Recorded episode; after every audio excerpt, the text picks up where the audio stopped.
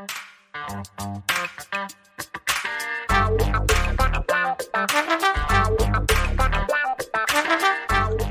guys, welcome for tuning in to this edition of Let's Be Blunt with Montel. And I am so thankful to have the guest on that we have today. Back in 2018, Michigan became the first state in the Midwest to legalize the possession and sale of cannabis for adult use.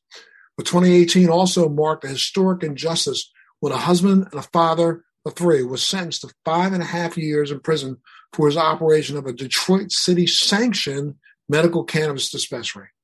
Joining me by phone from Michigan State Prison where he's now been incarcerated for three years and eight months of his five and a half year sentence for a victimless cannabis offense is Mr. Rudy Gamo. Rudy, thanks so much for tuning in with or calling in today, sir. Hi, hi everybody, and uh, thank you for having me. Um, just want to say, uh, struggling here, um, still fighting the fight. Thank God uh, the, the governor has uh, accepted my uh, application for a commutation. Um, still, I still have to go through the process of um, the parole board, seeing the parole board and having a public hearing. Uh, it's a pretty lengthy process. Uh, still fighting the fight to get released, but uh, huge injustice how Michigan is treating uh, cannabis prisoners. I, I, let's go back for a minute. Tell us a little bit about now. There was a gray market in cannabis in in Michigan from 2010 to 2016. Tell me why this even existed.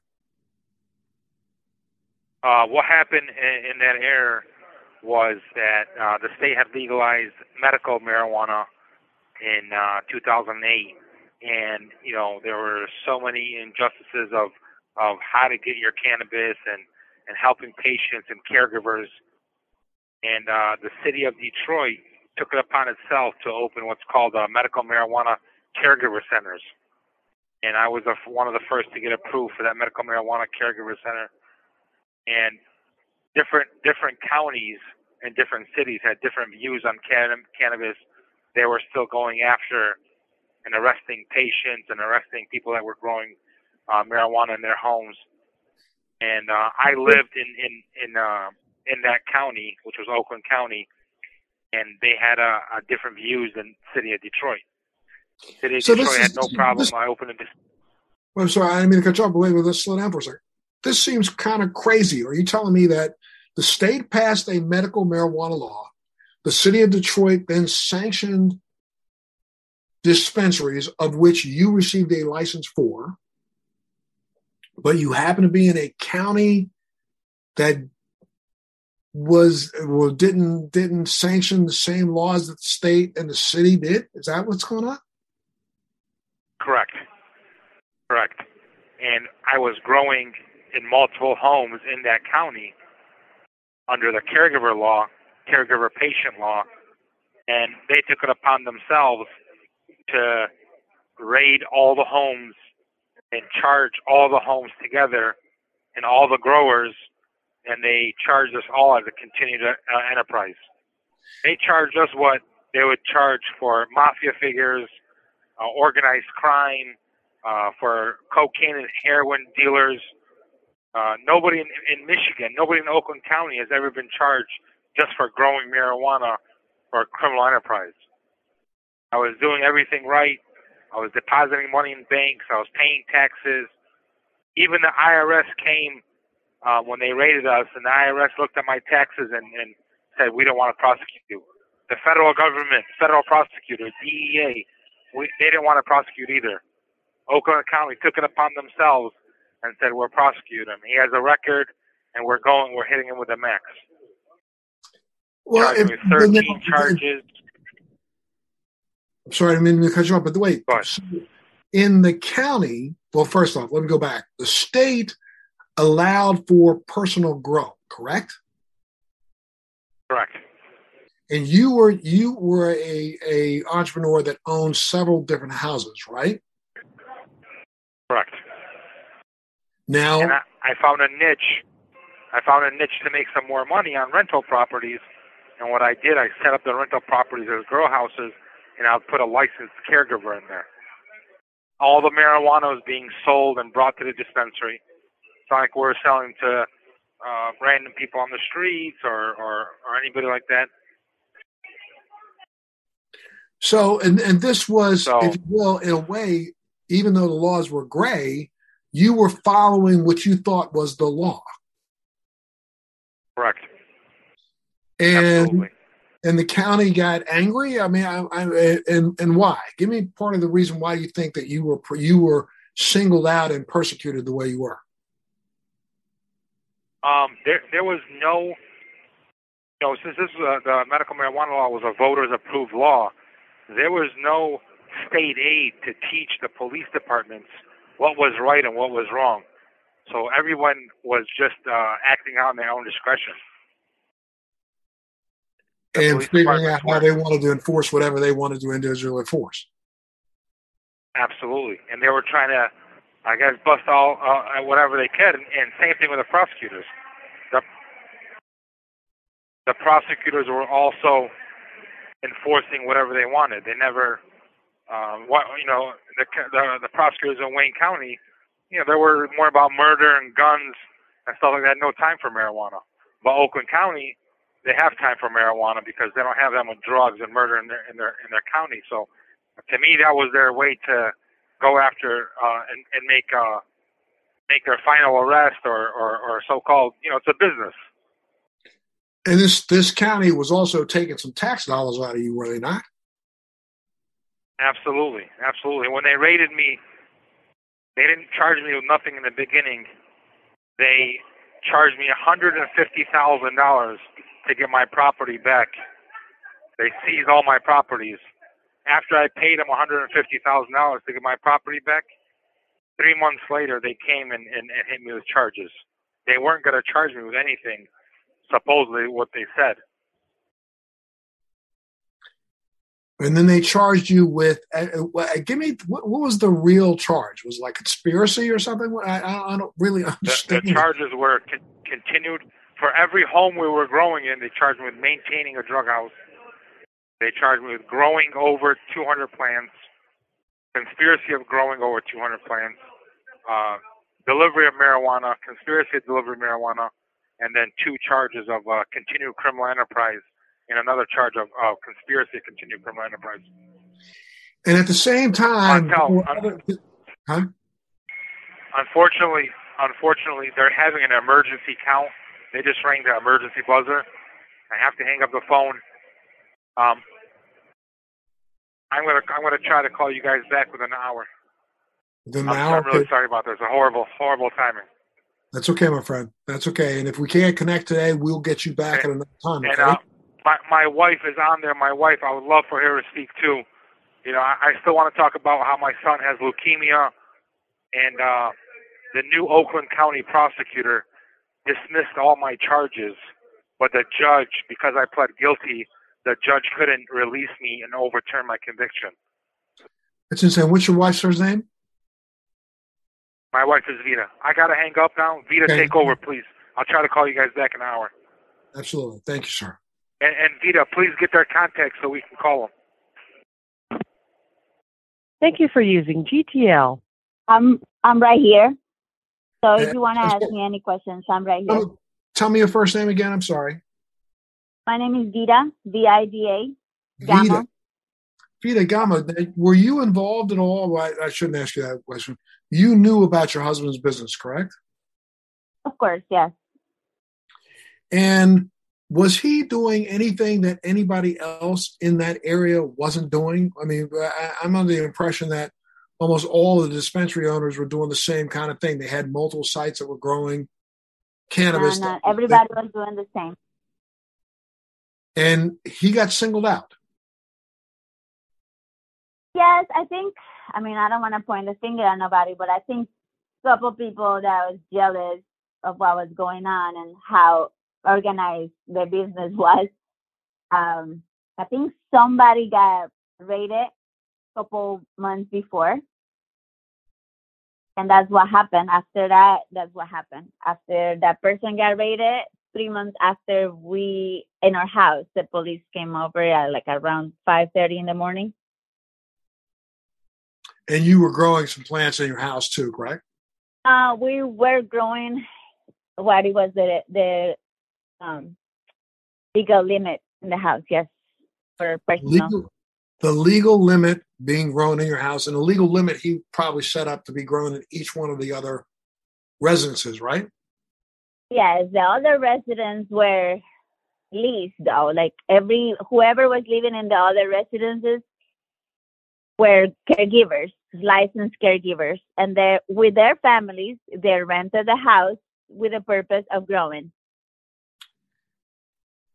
So, on one side, this is a legal enterprise, but then on the other side, the county looked at it as if it wasn't a legal enterprise. But I mean, your husband has now been locked away for 70% of his sentence. How has this impacted your family? Stay with us. We'll be right back. Do you want to know how to become a social media influencer, how to grow an online business, how to make money from your laptop and build a profitable online company? Well, I'm going to show you how in my podcast, Living the Red Life.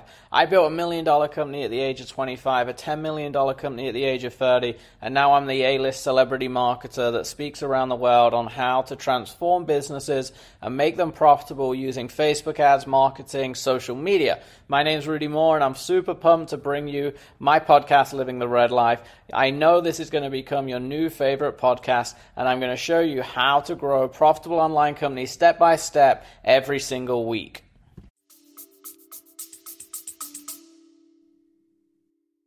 Well, it's more the impact besides the um, monetary situation because I have uh, I'm a waitress now when my husband is not here, and I take care of the house and the kids.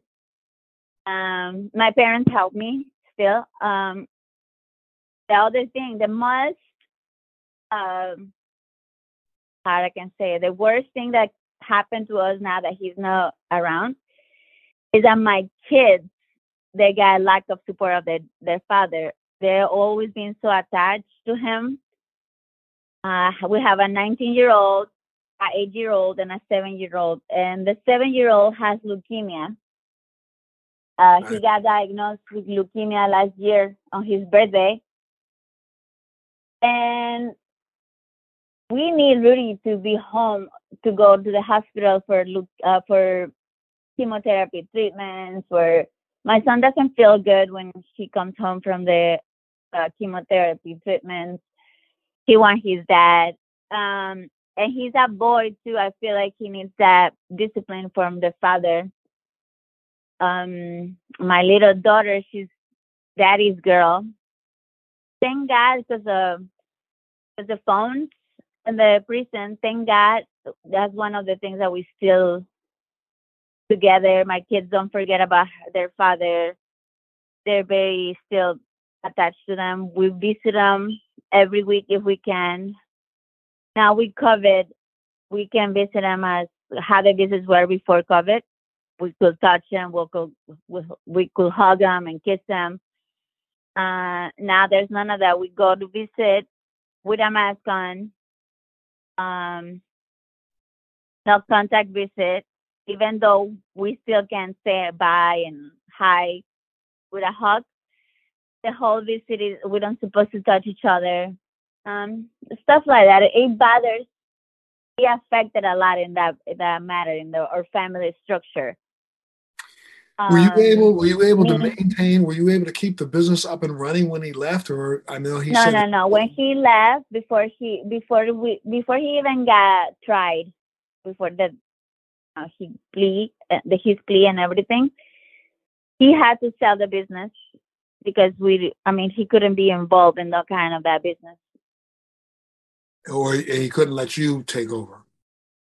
No, he couldn't because I would have been involved. I mean, I'm I'm Mexican. I'm not a, a U.S. citizen. I'm I'm a alien resident, so I couldn't take that kind of big responsibility especially because um, our president wasn't having it, and and I would be scared to to have any immigration um, problems because of it. Are you hoping that Rudy gets released in an early release program? I know right now there's a petition into the governor to see if um, she can. Yeah, I'm hoping everything goes well, and the governor accepts his um, commutation. We've been going through. We've been going through different people to ask for help for him to be released, like the prosecutor, like um the old prosecutor too, but she was very like um conservative conservative, so she couldn't ever help Rudy to come home. Uh, I think Rudy's record, to criminal record, doesn't help. But his Mm, I don't know. Every record didn't- his every door that we've been Sorry, his criminal record didn't stop the state from giving him a license. No, no, the criminal record didn't stop him for the city actually for giving my license. Everything that he did, he always went and get a permit for whatever he needed for to make sure the the store was open legally. You know, never we never sold to a undercover, and I said never we because I used to work there too as a receptionist or whatever is needed. So we never opened the door for somebody that wasn't medically licensed to purchase marijuana or any kind of um, uh, paraphernalia or anything. So we really don't understand if we did he did everything right or what it was right by then. Like you say, it was gray areas that people was taking advantage of, not just him.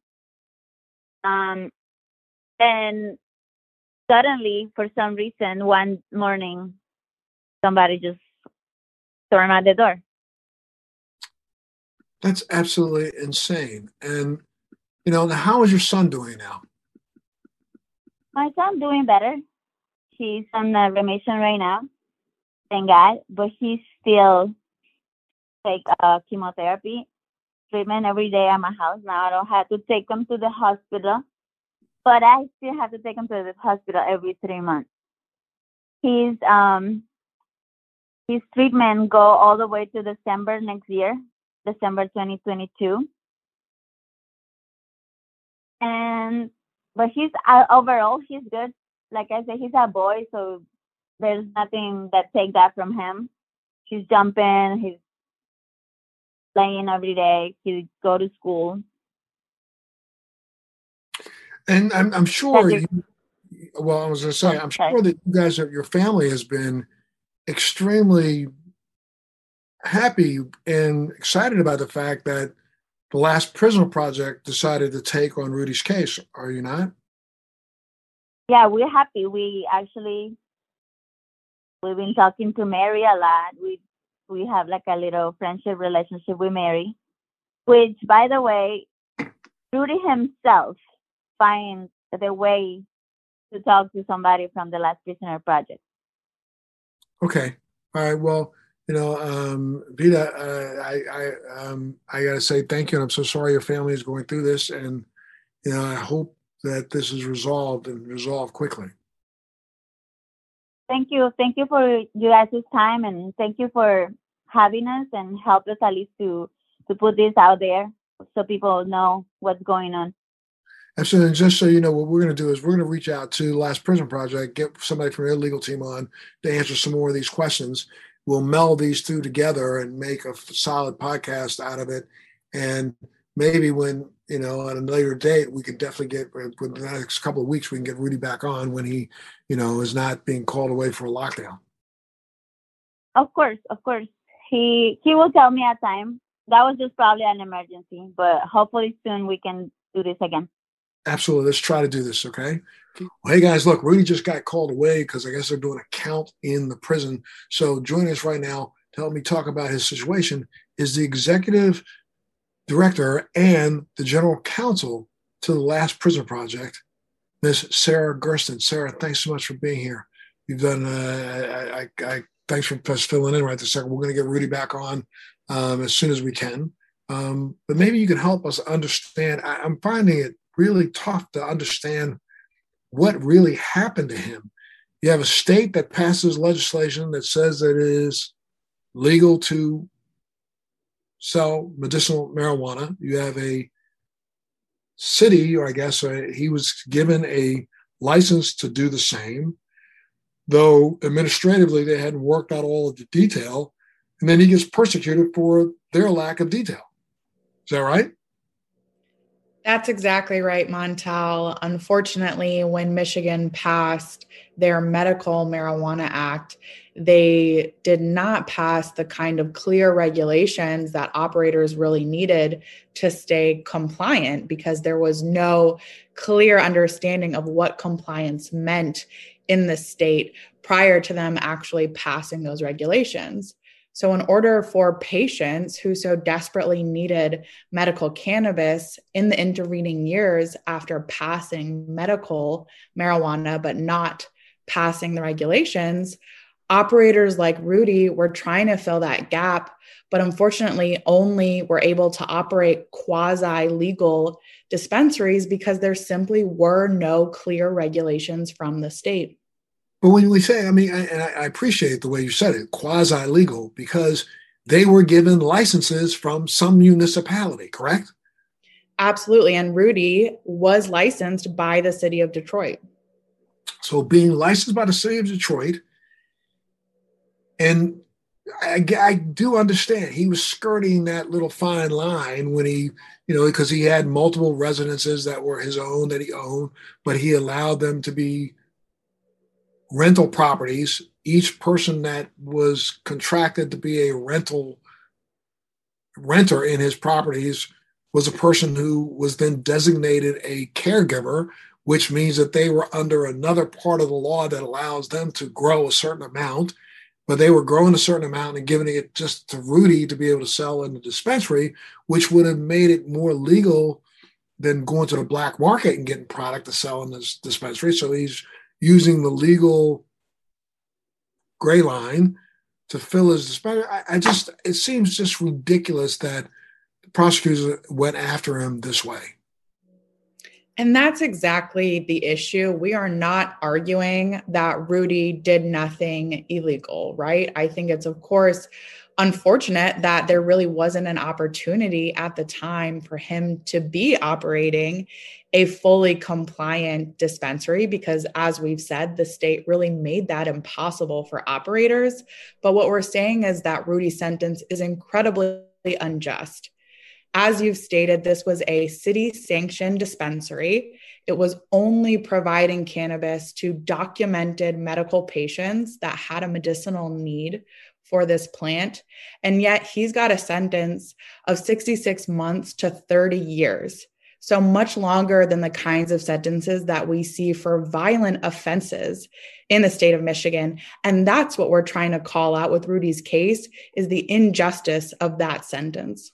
And just the fact that in this state, this is a state that was taking tax that payer dollars, tax dollars out of him. This is a state that was reaping benefit from what he was doing.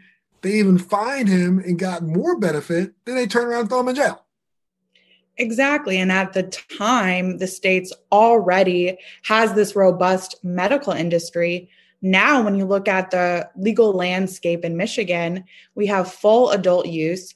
The state is bringing in millions of dollars just in tax revenue from that industry, and at the same time, is refusing to redress the sentences for people like Rudy under a legal scheme that has so obviously changed for something that public policy and attitudes have so clearly shifted in the state of Michigan to understand that this is not something that should be criminalized and certainly should not be criminalized so harshly as we've seen in Rudy's case.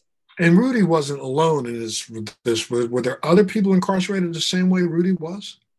Absolutely. And we've, you know, spoken before about one case that luckily we were able to secure freedom for Michael Thompson last year.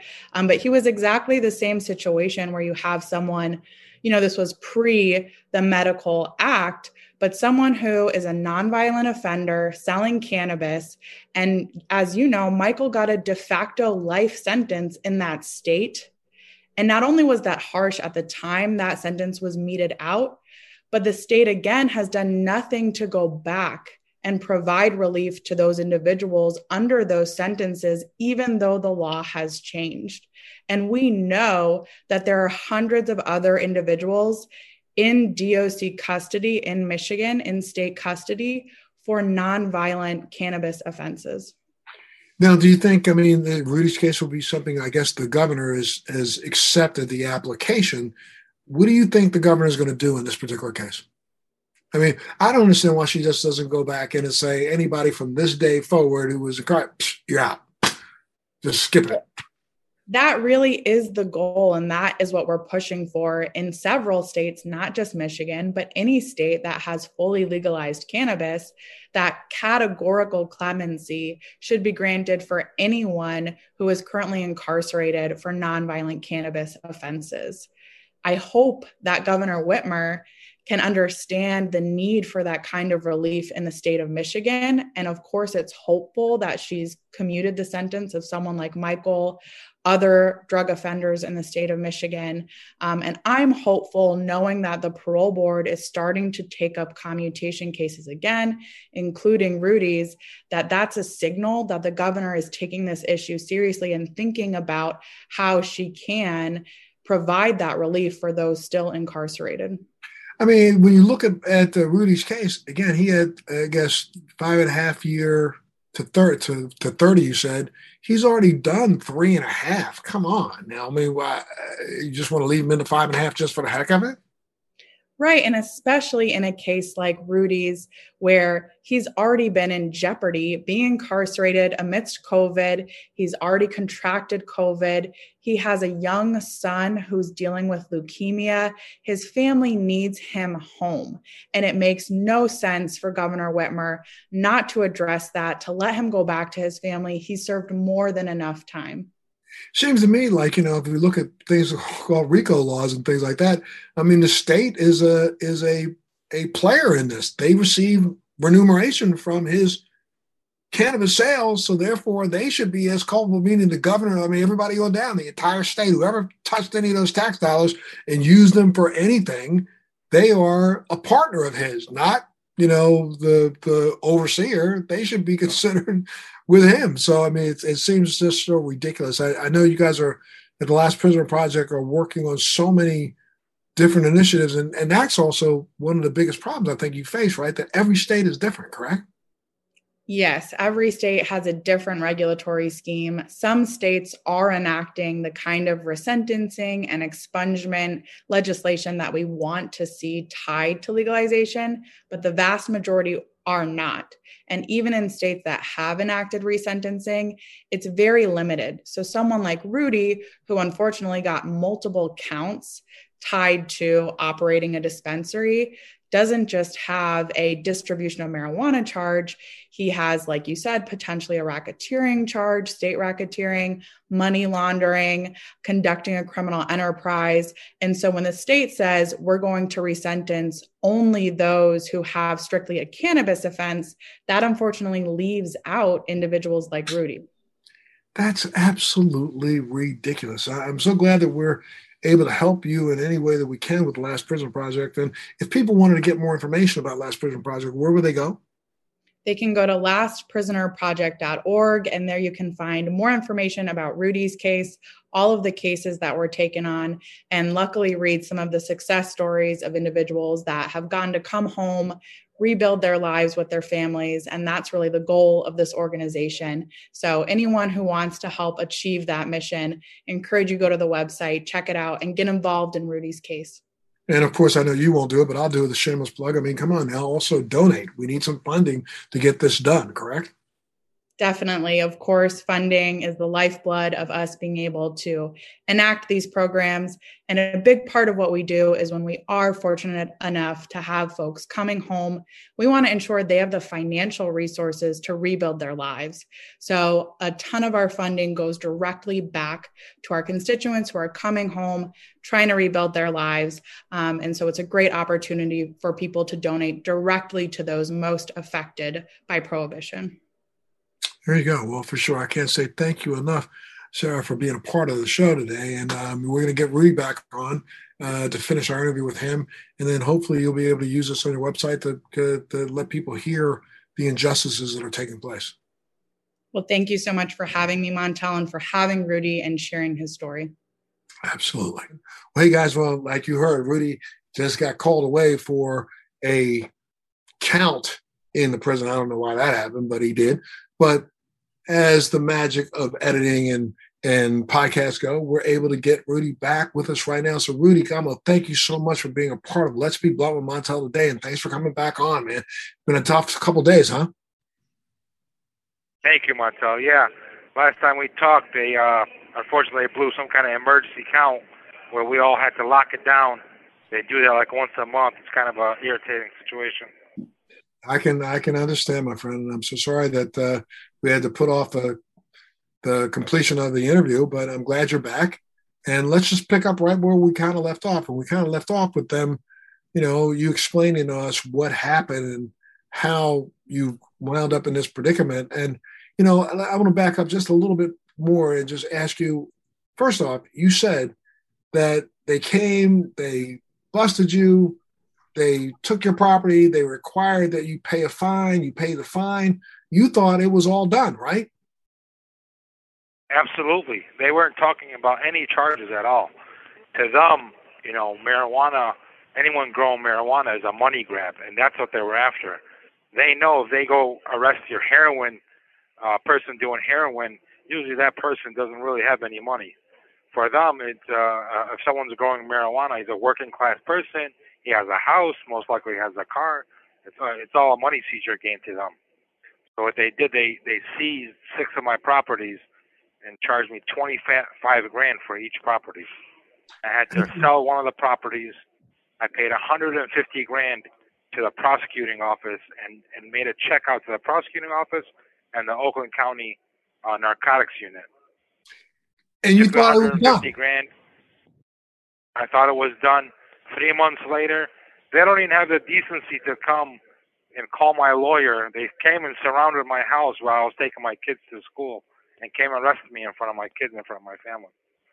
I mean, what what went through your mind at that second? Did you think, "Come on, are you kidding me? I thought this was all over." Yeah, I said, I said, what are you guys? I, I, I said, what are you guys arresting me for? What kind of charges are there? Oh, well, wait till you hear the charges. I said, has to be minimal. Can't be. What's it called? How many charges are you going to hit me with? They gave me 13 charges, six charges for every grow house I had, maintaining a drug house, uh, growing marijuana, conspiracy to growing, delivering marijuana, conspiracy to deliver, and then two more of the serious charges were uh, criminal enterprise and, and, and running a uh, conspiracy criminal enterprise, which those charges carry a 20 year max. My bond, Montel, my bond, my bond was set at two million dollars.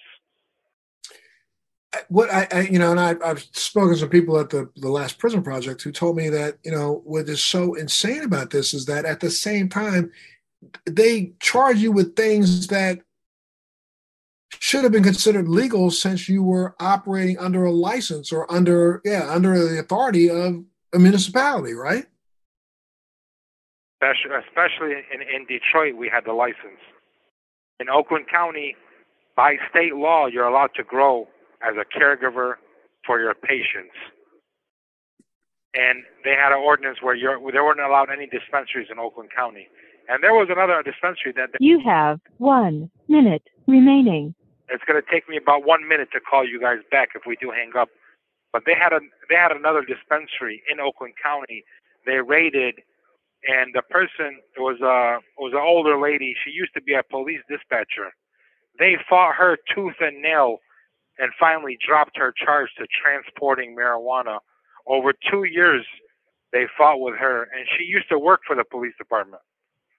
So that's how they, they keen they were on, on charging anyone that went against um, or was with pro, proactive for the marijuana, the Medical Marijuana Act. I mean, it, it, almost sounds like it's a setup. They give you the license and then turn right around and bust you. So it's almost like they they are kind of trying to prop you up just to bust you. Well, one city, one city was, and they didn't agree with the state law. And the city of Detroit didn't have no problem. They were giving dispensary licenses but the, uh, the county of Oakland, they didn't have no dispensaries in there. So, you know, how, how could you, if one city's doing it and one city's not? Thank you for using GTL.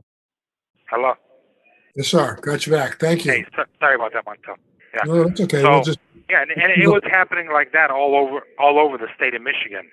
There was no there was no education from the state to the police departments. I even did a couple seminars and symposiums.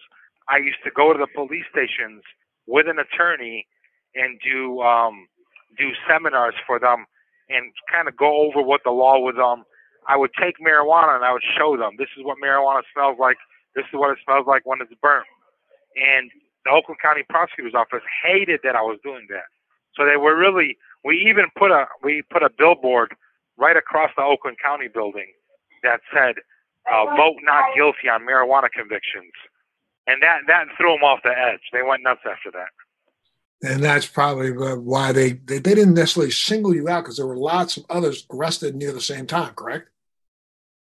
Correct, correct. But in, in some sort, they did single us out because there were at the at the time they arrested me. There was Vida. Can you put it on mute, please? At the time they arrested me, there was 200 other dispensaries operating in the city of Detroit. Absolutely insane. Doing the same exact thing. Everybody was growing under the caregiver statute, under the medical marijuana law, and they were selling to patients at the dispensaries. Anytime you come to the dispensary, you had to have a patient card. We do a thorough check on you. Um, we, you know, I never got caught selling to an undercover, somebody that was a non-patient. Um, we had a sign on the dispensary that said "free legal help." I was paying for people because people were still getting arrested for um, the medical marijuana if they were having medicine on them driving. There was no there was no uh, law on on if you how how much marijuana you could drive with, or if you smoked when you, when you smoked, if you were still high and driving. There was no law on, on any of that, so people were still getting arrested.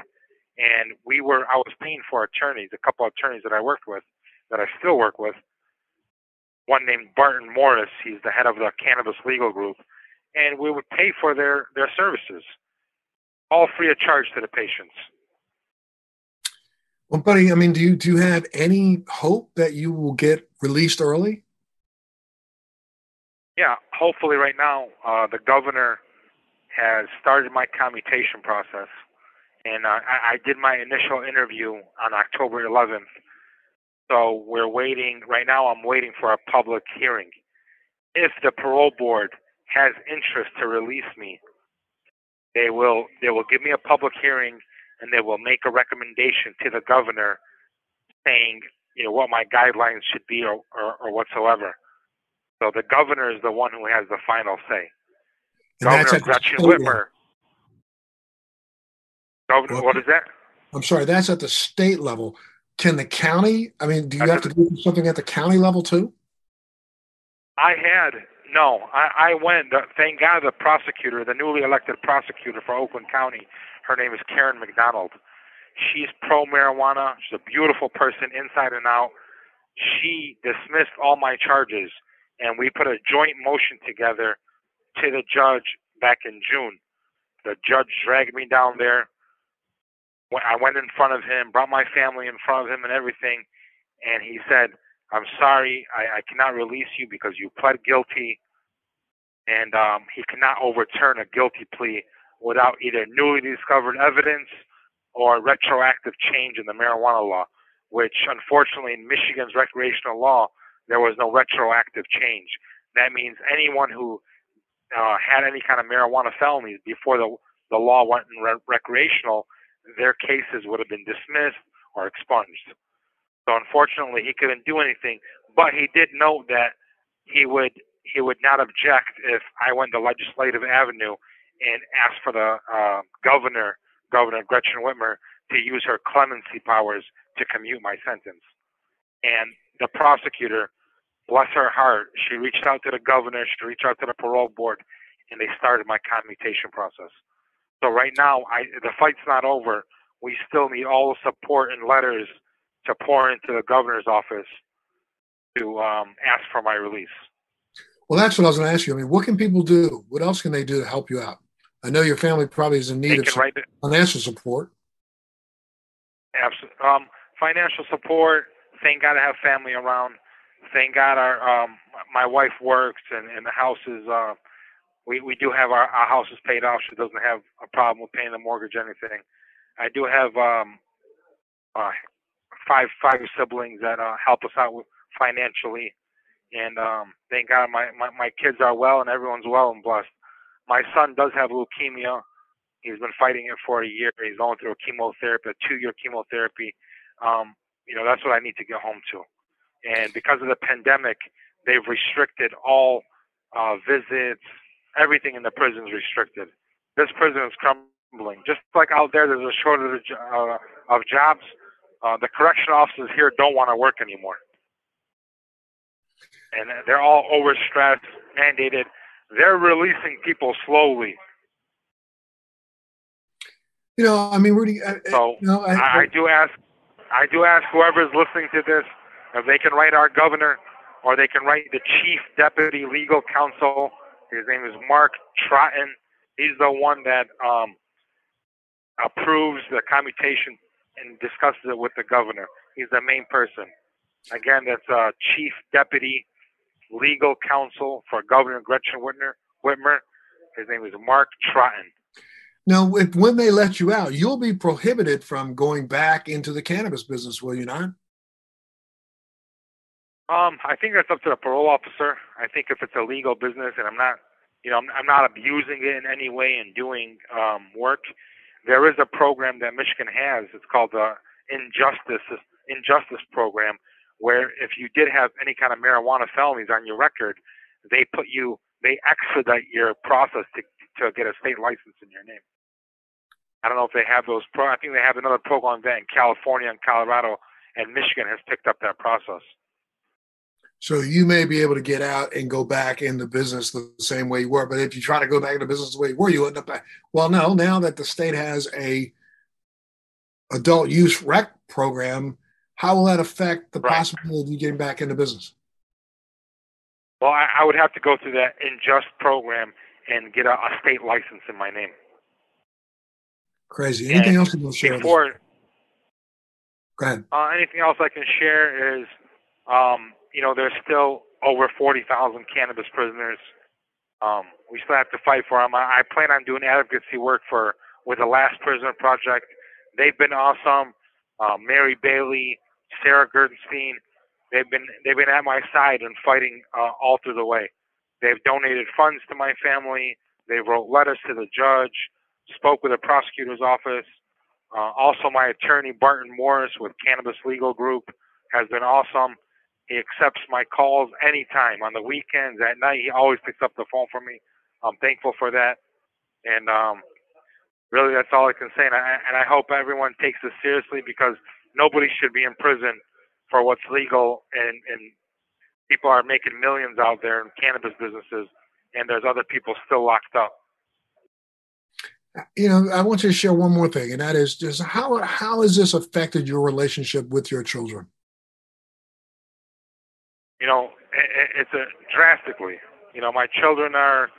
Um, thank God I, I speak to them every day. I spend all my time talking to them on the phone. I call them when they wake up, call them when they come back from school, and call them when when they come back from uh, home. But my wife has a hard time uh, taking care of my son and giving attention to my other kids. You know, they become very independent.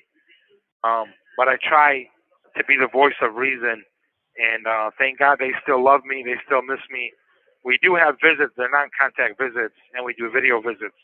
So my wife still brings them up here. We still have a very strong relationship. I paint pictures for them. I send cards, and I, I wish every father in prison would do that for their kids because Absolutely. they need that. And then they see. They always tell me, um, you know, in our language they call me Baba. It's like another word for daddy. They tell me, Baba, we'll always be here for you. Baba, we're gonna help mommy. You know, Baba, it's okay that you're in prison. We're gonna wait for you, and that's so valuable to me. Um, that's so valuable to me to keep me motivated, to keep me focused on out there, and, and not uh, focused on what's going on in here. And I mean, now I asked the question: Could you get back into the cannabis industry, or has this tainted you now and made you want to try to figure out a different business to get into, or, or are you thinking about? You know, I, I've done Definitely. I've done construction all my life. If I did get in the cannabis industry, it would be morely in the real estate aspect of it. you know, buying properties, fixing them up, and selling them as licensed uh, licensed cannabis. The game, the, the the cannabis game is so saturated, and um, it's very um, uh, it's very saturated right now. There's so many uh, corporate entities that are getting in and buying all the little guys out. I don't think it would, it would be any money to it. But um, I'm always going to advocate for prisoners. I advocate for uh, cannabis prisoners especially. But uh, definitely, I'm going to go back into the real estate and construction uh, construction market. I know it's safe. I can't take any chances losing my family again or or, or being away from them again.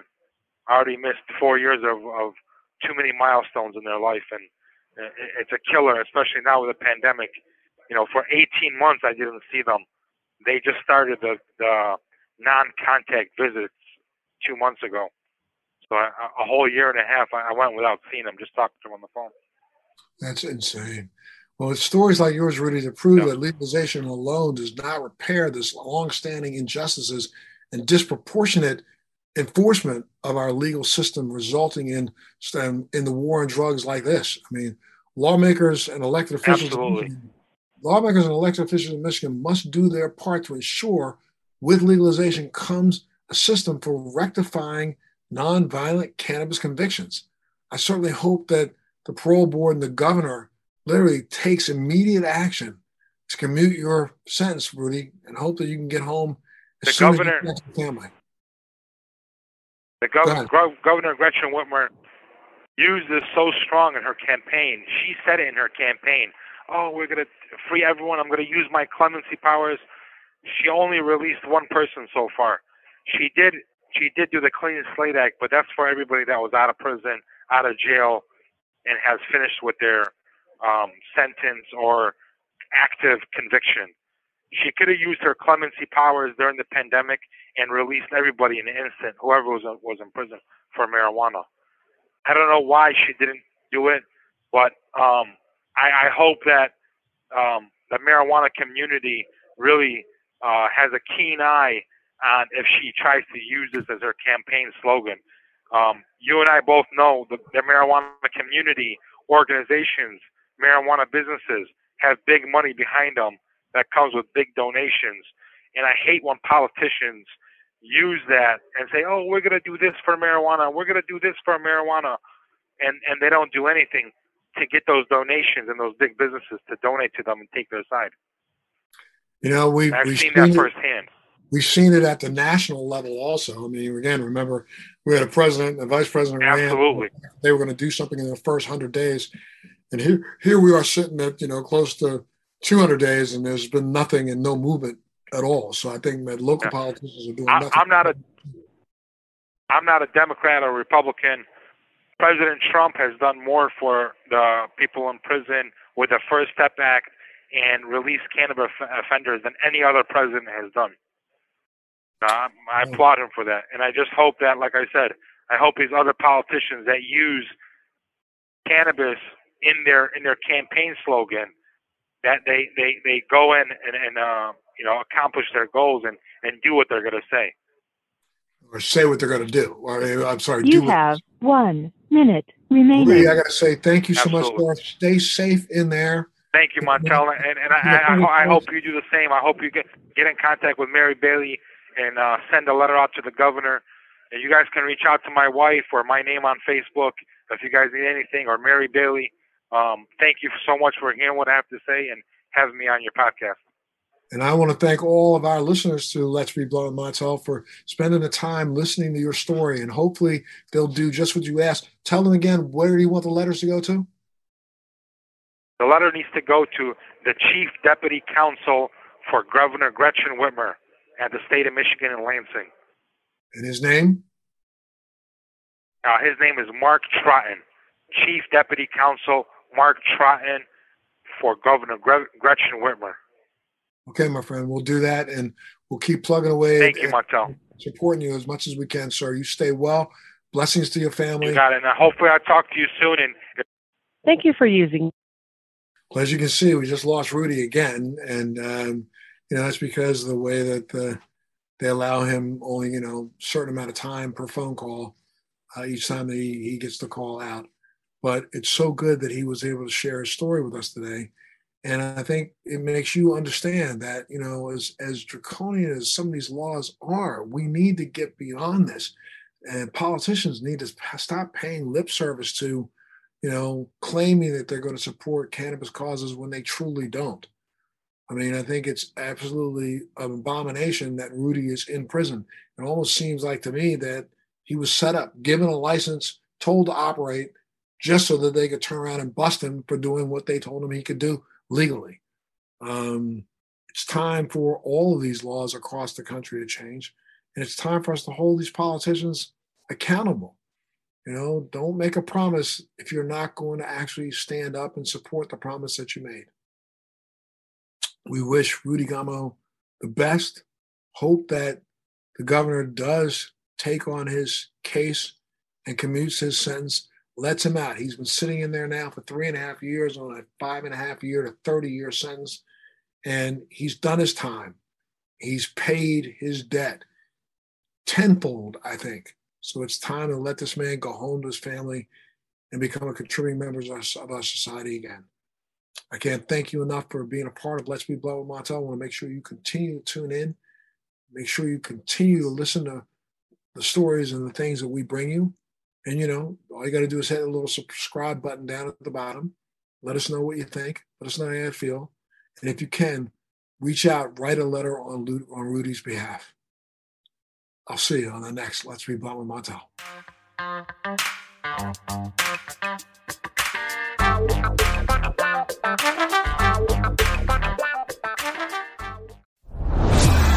Are you dealing with best life burnout, constantly striving for more, and quite frankly, over it? Maybe you just want more joy, peace, and laughter in your life now. Well, then let's go. Welcome to your new favorite podcast, Hot Happy Mess, hosted by me, your girl, Zuri Hall. We are celebrating our magic in the middle of life's messes. Don't miss new episodes every Wednesday. Listen to the Hot Happy Mess podcast on the iHeartRadio app, on Apple Podcasts, or wherever you get your podcasts. Thanks for listening to today's show. To check out more great cannabis podcasts, go to podconnects.com. Here's a preview of one of our other shows. I'm Larry Mishkin, and I'd like to invite you to join Rob Hunt and me on our weekly podcast, The Deadhead Cannabis Show. Each week, we explore the latest cannabis and jam band news and reminisce with other deadheads and jam band lovers about the great musical acts that we've seen and heard. Check out a new episode every Monday.